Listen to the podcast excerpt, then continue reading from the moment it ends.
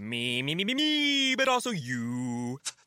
The Pharaoh fast-forwards his favorite foreign film, Powder Donut. Okay, what's my line? Uh, the only line I see here on the script is get options based on your budget with the Name Your Price tool from Progressive. Oh, man, that's a tongue twister, huh?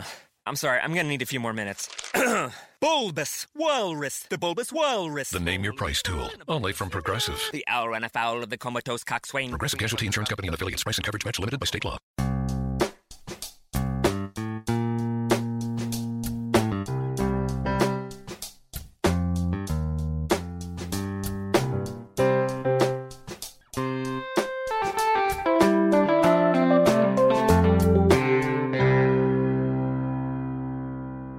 Welcome to Accelerate Your Business Growth with your host, Diane Helbig. Diane is a leading small business development and leadership coach, author, and speaker who is passionate about sharing valuable ideas, tips, and techniques with business professionals worldwide. Diane brings you the world's experts and gurus in all things business, whether it's sales, structure, social media, planning, or plateauing. Guests bring their expertise and energy to each episode. When growing your business is your focus, Accelerate Your Business Growth is the show to listen to. Got a topic or guest suggestion? Let Diane know. The goal is to make sure you have the information you need to move your business forward. Thanks for joining us. Settle in and enjoy. Hello, everybody. Thank you so much for joining us. Today's podcast is sponsored by Audible dot com. Audible dot com is the leading provider of spoken audio entertainment and information. Listen to audiobooks whenever and wherever you want. Get a free book when you sign up for a thirty-day free trial at audible trial dot com slash business growth. Accelerate Your Business Growth podcast is uh, thrilled to be included on a number of lists of um, the best podcasts to listen to, from Inc dot com to Fit Small Business, Proven, M S N B C's Your Business, uh, and a whole bunch of other sites. Uh, we are really gaining recognition as a resource for small business entrepreneurs and sales professionals. This is due in large part to the wonderful guests that I have been honored to speak with over the years. These are folks who have expertise in, you know, just a multitude of areas that have to do with business. They join me here. Uh, they give of their time and their talent and their knowledge uh, so that you folks, the listeners, can do better things in your business. We have such a guest today. Uh, joining me today is Rick Snyder. Rick is an international business coach, writer, speaker, and consultant who has launched three businesses. He's an expert in mentoring, training, and teaching others how to utilize the process of bringing intuition into an effective business plan and company culture. His breakthrough strategies have been implemented by executives and businesses in Europe, Canada, Asia, and America. He's lived the past few years in France and brings a global perspective to his teachings. Thank you so much for joining me today, Rick. Thank you for having me, Diane. I am thrilled. This is, I, I was telling you before we started recording that this intuition is one of my favorite subjects. I believe strongly in it and am so glad that we are talking about it so that um, the audience maybe either further embraces or gets a better perspective on it. Um, now, uh, interestingly, you talk about it for business, which I also, you know, believe in. But can you talk some about um, like the value of letting tuition guide decisions in business and, and why you think that is such a valuable thing? Yes. Um, so, so often, as we know in the business world, whether we think about business, you know, education, um, getting your M B A or what have you, um, or typical business practice, so much is spoken to about analytics, metrics, spreadsheets, data, and we're really in an age of big data, and we have more information than we know what to do with in today's world than yeah. ever before. So not only does that get overwhelming, but what often happens is we start to uh, crowd out the space from our inner uh, data that we also are collecting. And so to me, that's what intuition is actually about, is really listening to the inner signals and the indicators that we're actually picking up on all the time around us, whether that's in a meeting room or on a sales call, um, or even with uh, anticipating your marketplace. Um, there's a lot of great information that's happening within that I believe is meant to balance out the outer data, the outer metrics, versus only relying on one or the other. Oh, okay. So if I'm hearing you right, you're saying they can work together. Exactly. Um, so often what I find is that people either uh, align themselves on one camp, and yeah. they're either the intuitives who don't want to deal with money and sales and numbers and metrics and targets, and they feel like they're allergic to them, which which I work with a lot of creatives, and so I've, I've experienced that quite a lot. Um, yeah. And then the other side is the more logical data scientists, engineers, who think that intuition is just hocus pocus and doesn't apply to the real world. Yeah. And so it's interesting because each camp, in my opinion, is missing out on something so valuable, because there really is something in a more integrative approach where you're learning to pay attention to those inner signals and learning to trust that relationship with yourself um, and those around you. But at the same time, you're also not ignoring doing the research and learning the metrics and making sure you're doing your due diligence on anything that you're you're pursuing. Yeah, this is this is so fascinating. As you're, you're talking, I keep thinking about um, when I teach or speak about sales, one of the things that I talk about is not focusing on selling so that you can pick up the signals that are being sent to you. And and we don't, because we're so focused someplace else, but it's allowing that, you know, your gut to to play a role in helping you identify who you should be working with and shouldn't be working with. Precisely. In fact, Um, that's one of my favorite conversations. There is the sales conversation. And, and when I look back at this, you know, I've, I've also been a salesperson myself on a hundred person team and got some great training. And, and one of the things I appreciated was just starting to tune into the nonverbal communication and all the things that happen in the spaces between the words, between the stages of a sales process. And, and really it starts to train you. Are you really listening to the person you're speaking to? Are you really listening to the prospect and getting their world and using your intuition? And in my opinion, really good salespeople are using their intuition all the time. They just might not call it that, and they might not know that they're consciously doing that. Yeah, yeah, I, I completely agree with that, uh, for sure. Um, that's really interesting. So let's talk about it also with um, like hiring and firing. Because I, this is an area where I think people should be using their intuition far more than they do. They, I think they they reason and they rationalize too much. So how, I mean, I guess my question, I have a couple questions. One is, what do you think about that? And two, if, if you think that we could be using our gut, how would we do that to to hire and I guess, fire more effectively, but hopefully hire more effectively? Mm-hmm. Yeah, it's a great question. So yes, I do think this is one of the key elements that often gets missed in a hiring or recruiting process. Um, and once again, like we were saying, you can, it's easy to focus on the outer metrics. So what does that look like in the hiring process? We get too attached to the resume and the great education or school they went to or whatever training they might have. But here's the thing, someone could have the best training, the best schools, the best certifications, but it doesn't mean that they're going to fit your company culture. It doesn't mean they're going to know how to work with your customer and that they're going to be able to work on your team. And so that's really where the intuition comes in handy, is really getting a feel for the person in front of you. And, and of course, the other hard part about hiring is that every candidate is selling their best self to you. They're, you're seeing their best version of themselves.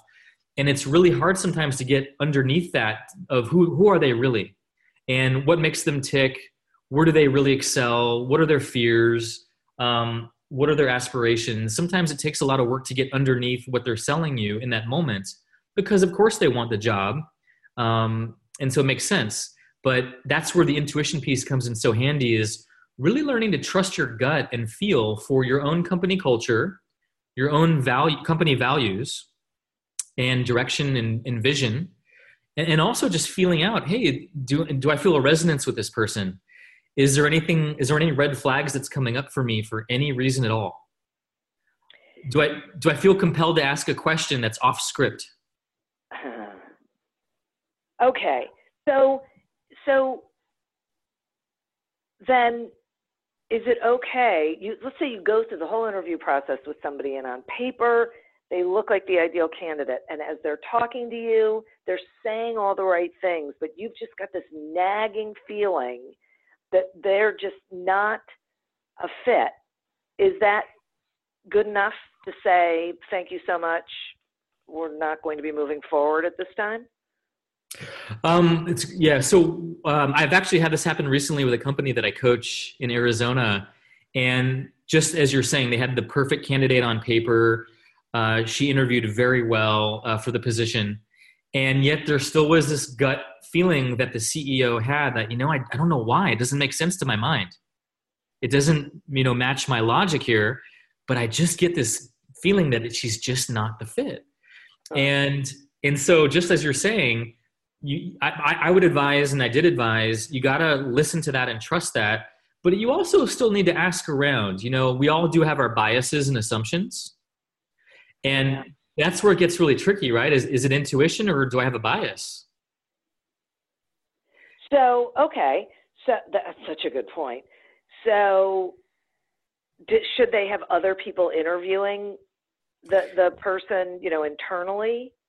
Right. So that's where it's, you're right. That's where it's really good to have extra pairs of eyes, maybe a couple different sets of interviews, if it's, a, especially if it's a really important candidate for your company, or a higher level manager, or senior management, uh, or someone on the leadership team, et cetera.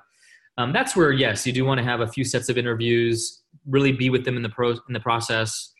But there's also things you can do uh, that really have you see what happens off script. You know, there's the classic thing that Google does, where you know, they actually grab a beer, uh, or you know, a drink or something with the candidate, and it's really a chance to get to know them as a person off the record, if you will.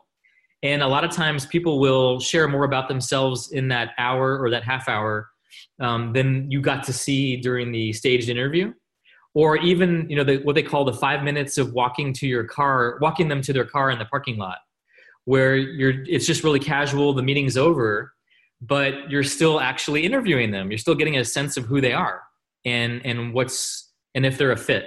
And so I think some of those, building in some of those strategies is really helpful, because you get even more intuitive reads on on who they are, um, what they're capable of, if they're a fit for your company. That's fascinating. I never would have thought about that, that those are really good ideas. In fact, That's- the company that I told you about in Arizona, um, they went through a few screenings. I actually was there coaching on site, and they had the whole company come out for a drink to meet uh, the new potential staff member. And I can only imagine how intimidating that must be for the person. But I mean, but I mean, that's pretty intense, right? You have like thirty plus people or whatever in, in the space. But um, it's amazing to see how this person handled that, and they ended up getting hired, and they were the right fit. Wow. That's, that is, that is great. That's so interesting to me. So, um, Shoot, oh, I just had a question that totally left my head. Um, oh, I know what it was. Is is there something that a person can do to make sure that they're paying attention? Because I was just listening to that, you know, your explanation, and it made so much sense to me. But the thought that kept coming into my head is, yeah, and they have to really make sure that they're paying attention to all of that stuff, that they're present, that they're not focused on the outcome. Exactly. Exactly. Just like with sales, right? Um, it's so easy yeah. for a salesperson to focus on the sale, and then they're missing the relationship. Right. Right. And good or bad. Where, that's where all the data lives, is in the relationship. That's interesting. That's where everything, that's where the transaction actually happens, is in the yeah. relationship. And so actually when I do trainings, when I lead trainings, whether it's sales or even with managers, as we're talking about how to get them to listen to their intuition and decode that for themselves, to train that in themselves, whether they're in a sales or hiring process or whatever it might be, that's part of it, is how do you start listening to um, what the person in front of you is saying, how they're saying it, what they're not saying. Yeah. Which is, right. e- which is equally fascinating. What's like, what's, what, what's not happening in this moment? What are they not saying about themselves? Wow. I, that's, it's gotta be, uh, I, I shouldn't say hard, but I, I would think that would be sort of a hard transition to make for someone who isn't used to tapping into their intuition. Like, we all have it, right? Everyone's yeah. got intuition. Right. And so, yeah, you're, you're exactly right. This is not, it's not easy stuff, because it's very intangible. And so that's really what I'm trying to do here, is how do you make the intangible tangible? Yeah. Which you is, know? It's a tough task, but I feel like that's what my passion is about, is helping people get that they actually have this capacity, and that they have, they can actually learn how to cultivate that relationship over time. So it, you're right. It does take practice. It does take time. It's almost like in basketball, you need to do some dribble drills and some of the yeah. basics before you can really play in the game. Yeah. And so it, it takes patience, right? It takes a lot of patience to be willing to tune into um, what you're picking up on in some of these ways that you, maybe you've never listened to before consciously. Right. Right. Exactly. But here, yeah. here's the thing, Diane, like imagine if I, if I just mentioned this, I'm sure you can relate, where like, you know, if you've been in a relationship too long and you were getting that gut hit, but you still stayed, or maybe like a, a career or a, a working relationship that just was going south and you knew it, but you, you did or did not say something. Like, we all are getting these messages all the time. Yeah. And it's a matter of, are we listening? Are we trusting? And are we taking action?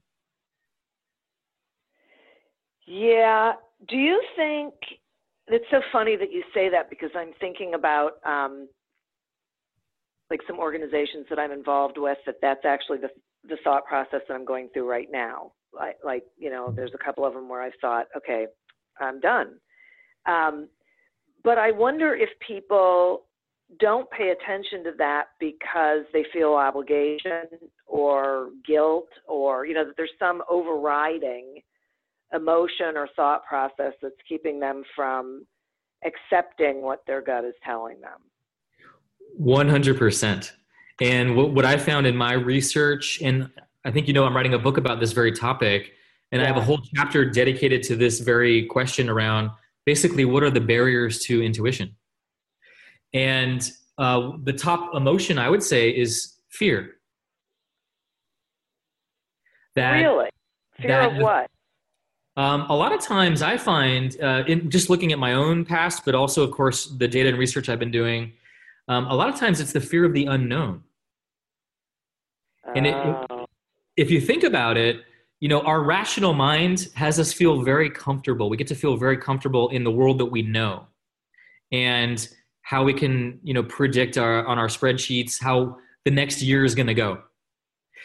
Um, but reality is actually more chaotic than that, as we know. Like, life has its own rhythm that we can't always predict, right? And so, to me, that's the beauty of intuition, is it helps us be, it helps us read out what's happening in real time more accurately, if we're open to that.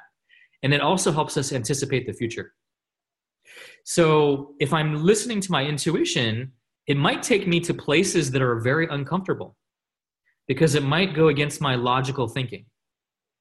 Right. And so that's where I see a lot of fear show up, is we have a very familiar way of doing something, but then we get this gut hit to lead our business in a whole different direction, or a product that we is totally outside the box. That's a disruptor. Yeah. Yet okay. this is this is exactly where this happens. You know, Steve Jobs, for example, was uh, famous for walking around barefoot around his neighborhood uh, to to really tap into something else inside of him that was outside the normal day-to-day thinking. Oh, that's interesting. And he would get these amazing epiphanies and these intuitions uh, for different products and development that was totally outside the box of what anyone was doing. Really? That's interesting. And the craziest thing is you can actually teach this stuff. No. Wait, wait, wait, wait. So, okay, because that was going to be my next question, but I have to take a sponsor break real quick. So hang, hang on to that thought, okay? Yes.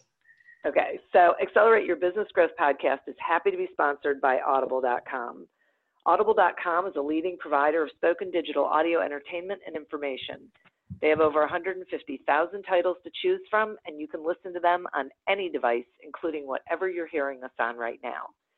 If you sign up at our link, which is audible trial dot com slash business growth, you get one free audiobook and a one-month trial of the service. Some examples of books you can listen to on audible dot com are eighty twenty Sales and Marketing by Perry Marshall and The Go-Giver by Bob Berg. So visit audible trial dot com slash business growth, explore the books that are of interest to you, and receive one free audiobook when you sign up for the trial. Today, we're talking with Rick Snyder about the value of intuition in business success. Okay, so before we took the break, you said this, you, that this can be taught, that people can actually learn how to do this. So I'm, I'm fascinated. How? This is the million dollar question. Okay. So, so here's the thing is that it, in um, just thinking about it, our normal day-to-day thinking gets us so far, right? Logic gets us so far. We're able to do a lot of incredible things with our critical mind and our thinking mind. Um, but sometimes we get to a limit. You know, we get to a point where we've stared in front of the computer for, you know, so many hours, and we just know that staring in front of it any longer is not going to get us to a solution. Or thinking harder is not going to get us to that to that next step. Yeah. So sometimes we literally have to disrupt how we're thinking or what we're doing. And so a lot of things that I'll implement when I'm working with a team, or if I'm working with some strategic decision makers and they're stuck on some kind of impasse for their business, we'll literally sometimes get out of the office and go for a walk, um, literally disrupt their environment and their way of thinking. Um, sometimes it's about uh, taking a break like that. Sometimes it's just getting away from the computer, stretching, having some kind of state change where you're not just in the same kind of way of thinking, the same mode. Um, I know some companies that actually bring in um, other jugglers or other kinds of physical things that get people out of their mind, literally out of their heads, and, and have them start to access um, connecting more with their body, with their, you know, with other people on the team, with energy or emotions or whatever it might be. So there's a lot of different ways and creative ways to disrupt our normal day-to-day thinking, but it could even be like going to the gym, going for a run. I know some people that get their best epiphanies on a run. I think the key is to really figure out what works best for you and what is your way to tap into that deeper space. Some people like to meditate or do some kind of mindfulness practice. That's why, you know, honestly, that's why Google and Apple and Zappos are hiring so many coaches or people who bring in, you know, yoga, mindfulness, uh, different alternative practices, because it's having this exact effect of having employees literally tap into deeper aspects of themselves that are outside the day-to-day normal way of thinking. So This is really, so, so those organizations are bringing people in so that, I mean, I, it sounds to me like then that helps increase their creativity and their idea formation. Yes, exactly. So creativity, idea formation, and, and to me, that's the birthplace of innovation. Yeah. So this is where it all connects, right? Because you're starting to tap into that deeper way of uh, being and feeling and thinking um, that's not in our conscious. It's more in our subconscious and deeper in our in our bodies and in our being. And so what happens, especially if you're in a collective, you can actually start to feed off each other. That's where if you start to do this in meetings or brainstorming sessions, And that's where the whole one plus one equals three, where if you and I are talking, we might have a, a whole new inspiration that neither of us would have come up with just on our own. Oh, I get it. And so that's where the one plus one equals a third creation or uh, innovation that we never would have just done in our silos. Right. And so that's where sometimes uh, doing this in uh, with a group of people is very powerful, because everyone starts to open up into that collective space of creativity with each other. Yeah, I get that.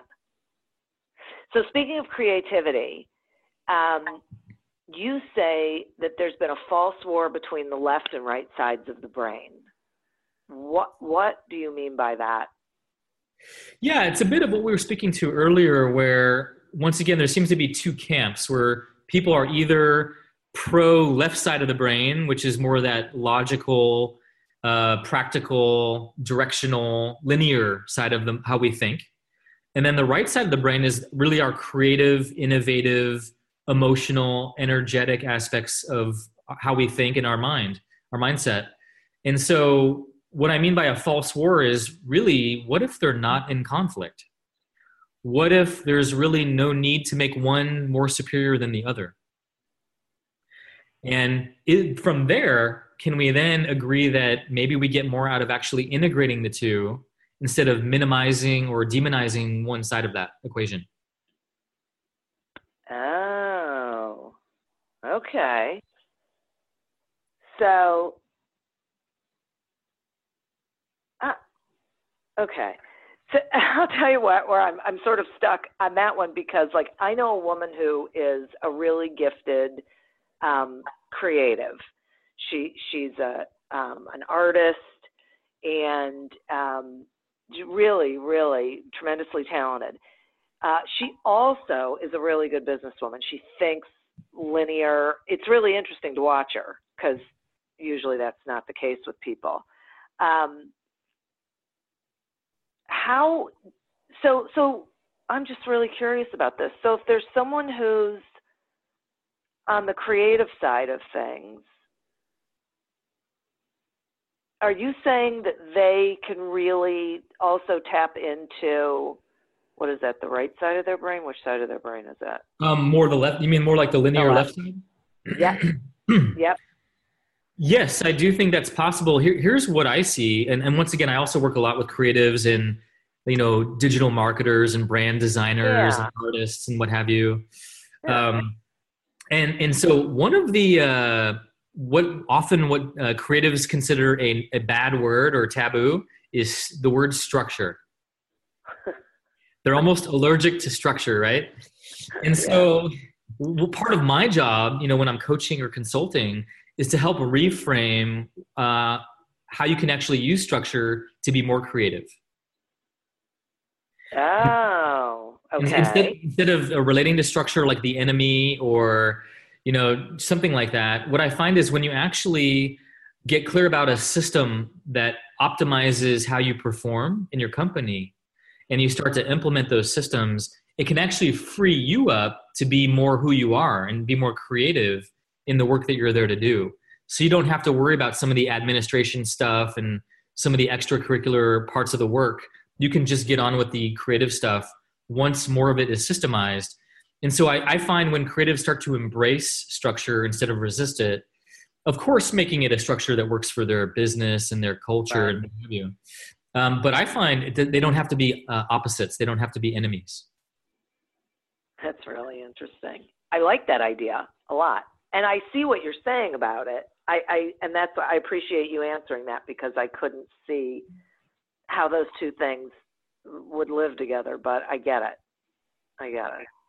You know, um, Hemingway had a very famous quote, you know, obviously uh, one of the uh, most famous American writers of all time, and uh, very creative. And, and so he said, um, I only write when I'm inspired, and I happen to be inspired every day between nine and eleven a.m. Ah. So in a way, he's kind of making fun of the whole thing where Um, you know, he was creative, but he had a system, he had a structure. Yeah. And so he wasn't just saying only when I feel it or only when I'm spontaneous, but I happen to be spontaneous exactly between these times because Otherwise, I'm not going to get the thing written. Yeah, that's interesting. Right, right. So that is a system. I think people probably don't see it that way. So helping them see that that's actually structure, and it's not bad, right? The structure isn't bad in that way. It, it gives them just a different way of looking at things. Exactly, exactly. Yeah. And, and like you're saying, like time management is a system, you know, right. And how, how do we systemize our time and optimize our time? And if, and I think if we, as business owners and managers especially, start to relate to it that way, they can really look at ways of um, getting more out of their day, getting more life back, actually. Right, right, exactly. It works for you instead of feeling like it's working against you. Yeah, it's interesting. So let's talk some about instinct, because um, you make a, a distinction between intuition and instinct, and I think sometimes people um, mix those up. So what for you is really the difference between those two? Yeah, you know, this is, once again, we're it's like splitting really fine hairs, but I think it's important to do, um, especially as I'm here to define and work with intuition. So I have a personal interest in that. But really, the difference is, for me, around the word safety and survival. And so if I have a basic instinct, um, it's really somehow related to my sense of security, my sense of safety, my sense of survival. So if I see, um, you know, a burning house uh, happening, a burning house situation, and there's a baby right there on the doorstep, and I don't even think about it, but I'm just immediately uh, put into action to save the baby. For me, that's not necessarily an intuition. For me, that's my instinct. That's my instinct around survival, maybe around my tribe or my people or my neighbor, or just being just that good Samaritan that I that's inside of me. Whatever that is, there's just this natural way of thinking, of, of acting without even thinking. You know, it's really connected to our amygdala or our reptilian brain, which is all geared towards safety and survival. Okay. And so, and so for me, intuition is um, not always about survival. A lot of times intuition can be about, you know, reading out, once again, like social dynamics yeah. and what's happening in the workspace or during a team meeting. And imagine if you're doing an investment pitch or a presentation, you know, using your intuition to read out, you know, is the audience engaged? Um, is there something I can shift in mid-sentence that would have them be more engaged? Should I really go with the slide deck that I'd prepared? Um, like all those things are really using my intuition, but it really doesn't have anything to do with safety and survival in that same way. I get it. But it still, I mean, that's what I need to rely on to anticipate the needs of employees, customers, investors, et cetera. Right, right. So um, I'm debating between two different questions. Um,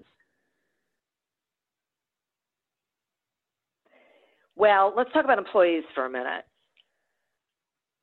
I struggle with this idea. It's funny, I was just thinking about this yesterday, where so many employers or managers, and I will say employees on the other side of it, um, really see the relationship as an us versus them as opposed to a we. So, and I feel like that's one of those um, predispositions, one of those biases that that some people have that gets in the way of their really, you know, like interacting with each other effectively.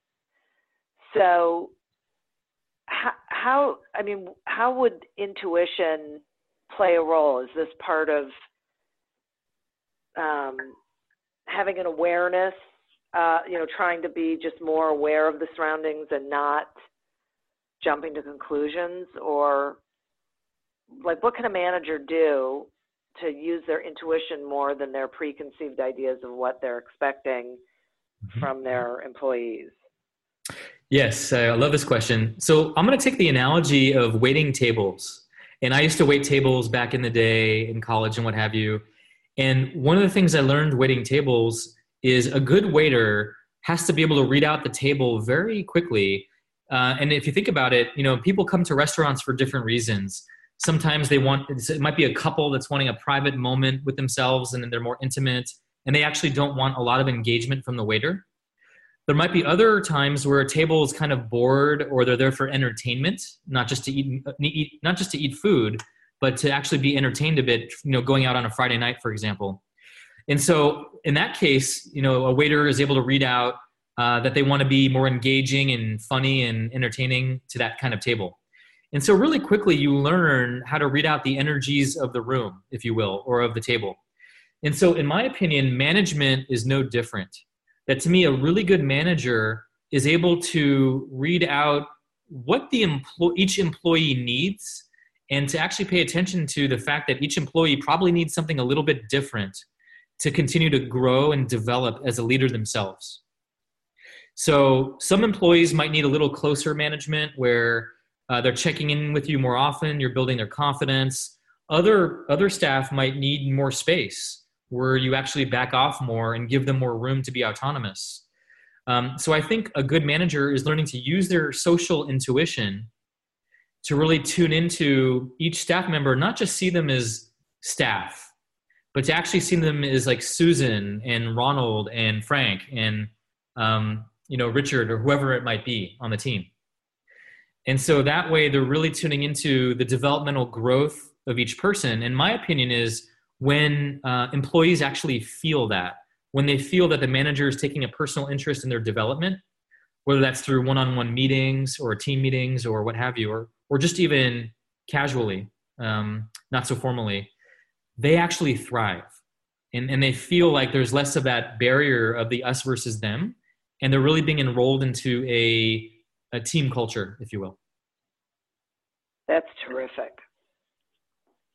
So that's one of the ways that intuition helps develop culture within an organization. Is that right? For sure. Um, and I think, you know, um, there are... You know, every group that forms has their own rules and values and habits and ways of ways that we do it here. And, and so I think, once again, it all starts in the hiring and recruiting, that you're hiring for a fit. Um, it doesn't mean everyone needs to be the same, because you want diversity, you want difference. That's how you grow and learn and have a healthy and strong team. But you, on the core values, you want people who are resonant on where you're going and why you're going there. And so I think there's a cultural intuitive space, but then, you know, I think that's where managers can really excel, is learning to tune into their staff more individually also, and, and really feel into what does so-and-so need to be a little bit of a better, to take more ownership this next year, or to step into their next role of, of advancement in the coming quarter. What would they need in particular? Yeah, that makes a lot of sense to me. This is so interesting, because I am just sure that people really aren't thinking about intuition this way. I think sometimes the, their their definition of intuition is that, you know, it's that mother's intuition. Like, I know when something's going wrong with one of my kids, that, that it's really amorphous, and it really isn't something that has, you know, concrete behavior or um, what's the word I'm looking for? Application. Mm-hmm. That you really, yeah, that you can really be using. Interesting. Exactly. And I talk about three kinds of intuition. Um, and so this might be interesting to some of your listeners also, is that um, one of them is more of like a directional intuition, which is more that kind of inner guidance, that inner gut hit about, should we go left or right? Should we uh, pull back on our budget this year, or actually spend? You know, what does our gut, collective gut tell us? You know, what's our inner compass tell us about, about certain strategies and choices? Um, so that's directional intuition. I also talk about social intuition, which we were just talking about with managers and waiters at tables, who are able to read out the relational space between, you know, a salesperson and a prospect, for example, and, and the nonverbal communication. To me, that's really, really good social intuition, which is also very much connected to emotional intelligence. Yeah. And then that. Thirdly, the last intuition I talk about is informational intuition. And these are more the data scientists and the left brain people who are really good at pattern recognition, who are really good at breaking down code very fast and able to see and predict what's going to happen just on being able to grok information very quickly, faster than most people.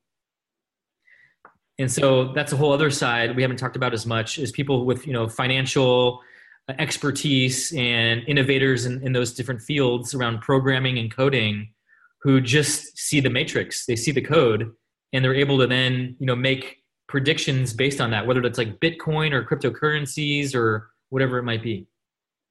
It's amazing. I mean, that to me, that, you know, those people are amazing because it's just natural for them to be able to process information that way. Exactly. And so I think all of us maybe have one or two, sometimes three, um, of those that we're really learning to cultivate, uh, those forms of intuition. Um, but sometimes we might just have one that's really our superpower, if you will. Yeah. Yeah. That's so fascinating to me. I, I, I just really am fascinated by this information. Um, talk to me some about why you say slowing down is an action step. Yes. So one of the key components of tapping into your intuitive center is you have to slow down. You actually have to slow down from your normal way of thinking, your normal way of moving. And, and as we all know, we're, we're in a world where we're getting flooded with information and outside stimulation and entertainment all the time. Uh, whether it's through our smartphone or media or whatever it might be. And so we actually have to slow down to tune into our deeper data center, our deeper rhythms that we're in, and information that we're getting. Because what I find is information, uh, I'm sorry, intuition is actually working on a different, um, a different pacing, a different rhythm, and it's slower than our typical mind stream. And so when that's that's why when you take a hot shower and you're kind of in a more relaxed space, sometimes you have your best intuitions in those moments, or you're in coming out of a dream and you're literally, literally in that altered state for a few moments and you get these amazing insights. That's why that happens in those spaces, because you're slowing down or you're in a slightly different state of mind. Um, and they actually are tracking this now with neuroscience, that when you get out of your, you know, typical alpha wave uh, brain, brain states and you get into the deeper beta and gamma waves, that's where flow states and intuitional states are, are there to, to provide that information that we're looking for, or that we don't even know that we're looking for. Yeah. Right. Exactly. So, yeah. I think yeah. that's key. You don't know what you're looking for most, you know, many times. So you need to be able to be open to those thoughts and ideas coming to you. Right. And that actually comes back to what you asked earlier. Like, that's why it's uncomfortable, because it's not familiar. And sometimes we get these insights out of nowhere and these intuitions out of nowhere that just don't seem to stack up and, and make logical sense to us. Uh, and sometimes it goes against the grain or our cultural norm. Yeah. That's when it gets really intense, when you have this strong feeling that, you know, your fellow, your business partners are not going to like to hear. Right. Right. Yeah. And then what, you know, and then what do you do in that situation when it's really clear that maybe you shouldn't make that hire, or you shouldn't go down that road of product development, and you feel very strong about it, but you know you're going to get into a battle around that with your colleagues. Right. And you know, the other thing I think about this is that people in leadership, um, I think they believe they're supposed to have all of the answers. And so sometimes they're so focused on trying to come up with the answer that they're not allowing themselves to discover the answer.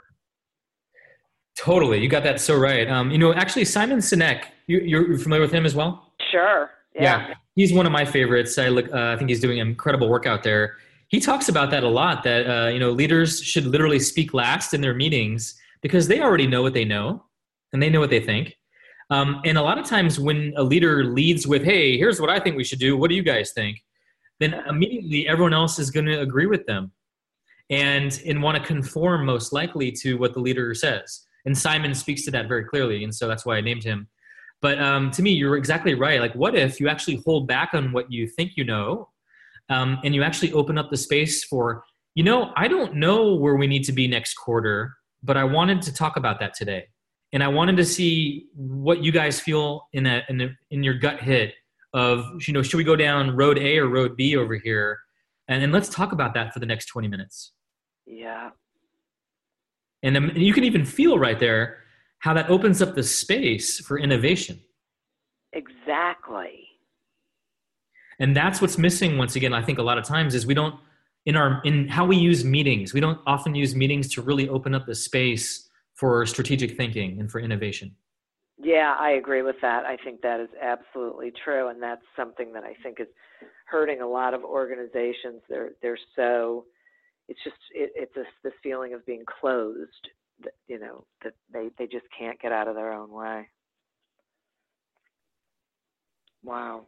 This is fascinating. So, um,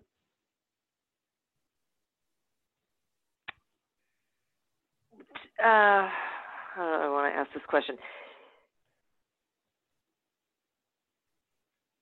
Talk to me some about um, this thing you say that we should make allies with our inner critic.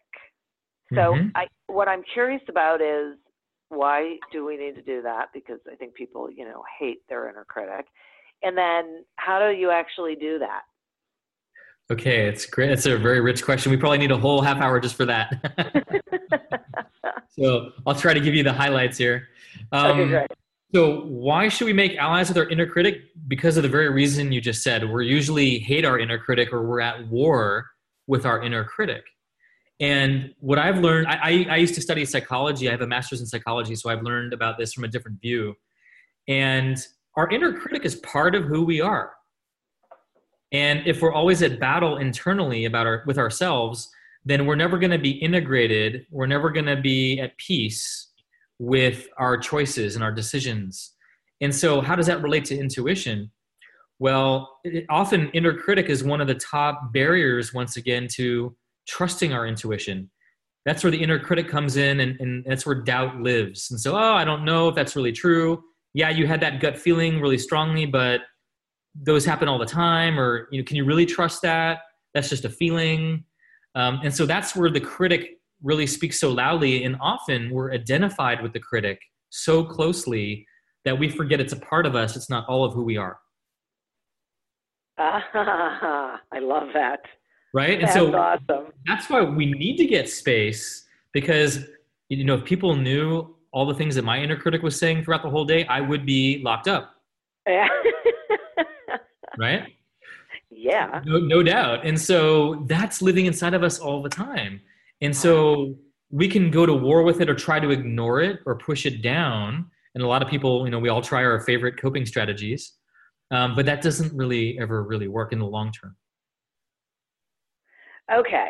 So I just love this, that we, if we embrace the idea that our inner critic is not all of us, it's just a part of us. I, that really hit me. I think that is, because it's so easy to get just totally wrapped up in that. Um, wow. You know, I, I would like you to come back when the book is out, uh, because I think we could just have a, even more conversation about this. It, it, it would just be so awesome. And then, you know, everyone can um, get the book. Um, so, and, and so can I just say that I really appreciate you coming on and spending time with me. I have had so many ahas during this conversation that I am certain that the listeners have as well. So thanks. That, you know, I'm, I'm appreciative of that. Thank you so much for sharing that. And that's exactly what I'm trying to do here, is inspire, but also really in a practical way, so we can take these tools that we all have somewhere in us and actually bring them to our world, so, and be more of ourselves at work and also in our lives. Yeah, yeah, yeah. It's great. It's wonderful. I just, this is really great work that you're doing. So will you tell my listeners how they can find you, and, you know, anything? I know the book's not ready yet, but anything you've got going on that they should know? Yeah, yeah. So you can find me on my website. My company is called Three Hats. And so that is three spelled out, T H R E E hyphen hats, H A T S dot com. So three hyphen hats dot com. And you'll, you'll find um, my business. So I do business development coaching, where I help uh, companies grow and looking at the areas they need to grow, as well as uh, build more intuitive thinking and decision-making, like we're talking about today, whether it's that's with your sales teams, your hiring teams and strategies, uh, management, you know, leadership. So I, I, I bring a lot of trainings uh, into different companies that are interested in this work. So you can find me there. And then uh, the book that we're referring to, it's called The Invisible Edge, Six Steps for Harnessing Your Intuition to Succeed in Business. And that should be coming out late twenty eighteen. And Diane, I would be happy to come back uh, when that's getting awesome. Closer. Great. That's wonderful. Thank you. Well, well we will get that uh, figured out because I would love to have you back. So very good. So, th- and thank you again. Thank you. Thank you. I also want to thank the listeners. Uh, you know, you guys are why we're here. So thanks for tuning in.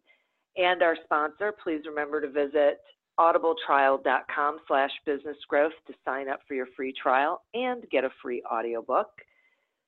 As always, continue to prosper and be curious. And now I will say, and be open to your intuition and tap into it for the greater good. And until we meet again on another episode of Accelerate Your Business Growth, goodbye and good day. Coming up on five minute news, I'm Anthony Davis.